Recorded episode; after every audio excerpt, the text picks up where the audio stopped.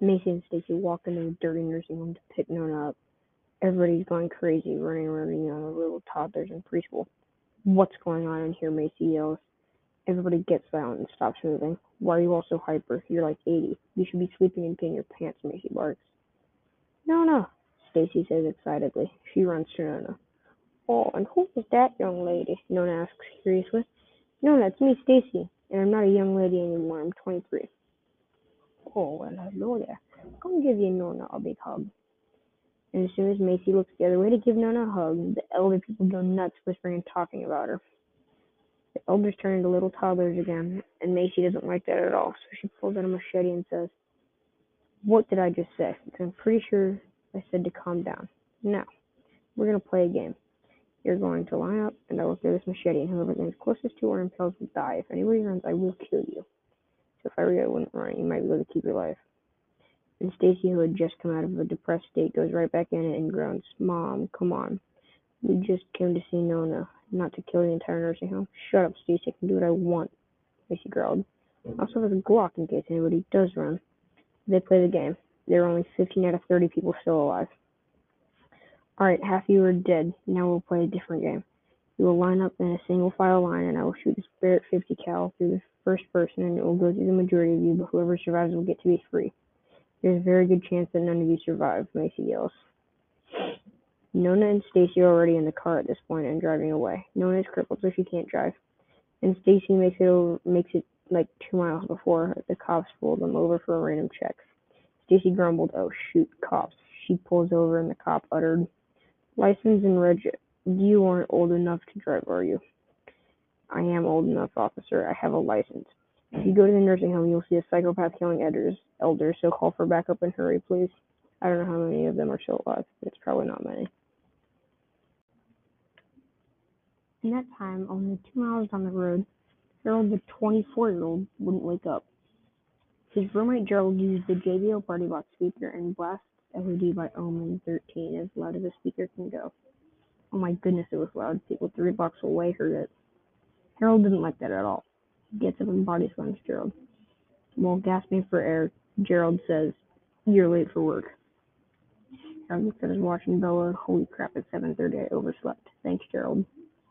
Harold helps Gerald up. Then Harold gets dressed and walks to the garage to get in his gorgeous S15. But re- he realizes that it's almost out of gas, so he takes the gas tank and fills up his car. So then he notices it has a flat tire, so he airs it up.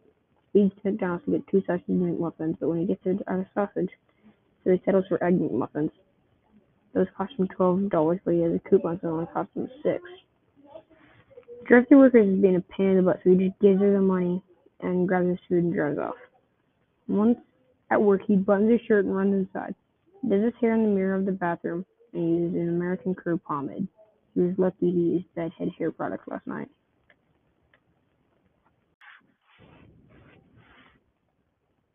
He runs to his desk after he's all ready and his boss waiting for him and barks. You're late, Harold. It's the third time this week. Twice more in this year and you're fired. Yes, sir, remarked Harold.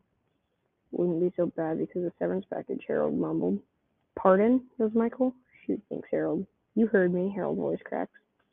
Get out then, and the severance package. Maybe I will. Bye then. Sayonara. Harold gives Michael the bird. Dang it, he was their best employee too. Hey baby, Harold says to Lucinda the S-15. He lets her warm up before he started driving, but once she was warm, he jerked in the parking lot, and the tire marks spelled out later. And he drove off to chillax at the beach. Once he got to the beach, he got a call from Michael. We need you back. You were one of our best employees, he sobbed. He sobbed. Fine, but I need my own office and I need my income doubled. Okay, as long as you come back, Michael says. I'll be there tomorrow. Thank you, Harold. No problem. He hung up the phone and thought, if it was that easy, I would have done it a long time ago. Harold calls Gerald. Guess you just doubled their incomes, brags Harold. No way, really? says Gerald. Heck yes, Harold says excitedly, and I don't have to work today either. Bro, seriously? Gerald asks. Yeah. Do you want to go watch the new Venom movie with me? No, I was thinking I might drive Lucinda around or just chill on the beach. Alright, if you said so. Harold decides to take Lucinda for a drive. That's when he feels the warm leather of the steering wheel. He grabs the shift knob and puts her in first, and burns rubber to get out of there. One week later, Harold has been fined for display of acceleration, costing him $525. So that was not good. But since he got that raise, he was fine with it. Ever since Harold got his own office, he's been getting way more work done, which is very good. One day his boss comes over the intercom. Harold, would you please come to my office? Yes, sir, Harold says. He walks into the boss's office. You needed me? Indeed, I did. Well, I'm here. Well, you were fired for real this time. What? Harold says confusingly. Just kidding. At least you should have seen your face. You're actually getting a raise again. Michael laughs. Again? Yep. So how much will I be making hourly now? You will be making $765 an hour. Holy crap, man. Thank you so much. Harold goes back to his office and calls Gerald, chuckling. I just doubled my income again. Wait, seriously? Yeah, I'm gonna take the rest of the day off. Let's go watch Venom. I bet. So they go to the movie theater, and surely there were only two seats left. So Harold sits, next to a pretty girl who happened to be named Stacy. So Harold shoots his shot, which was a swish. Now they're talking throughout the movie. After the movie, he takes her for a ride in Lucinda because she Ubered here.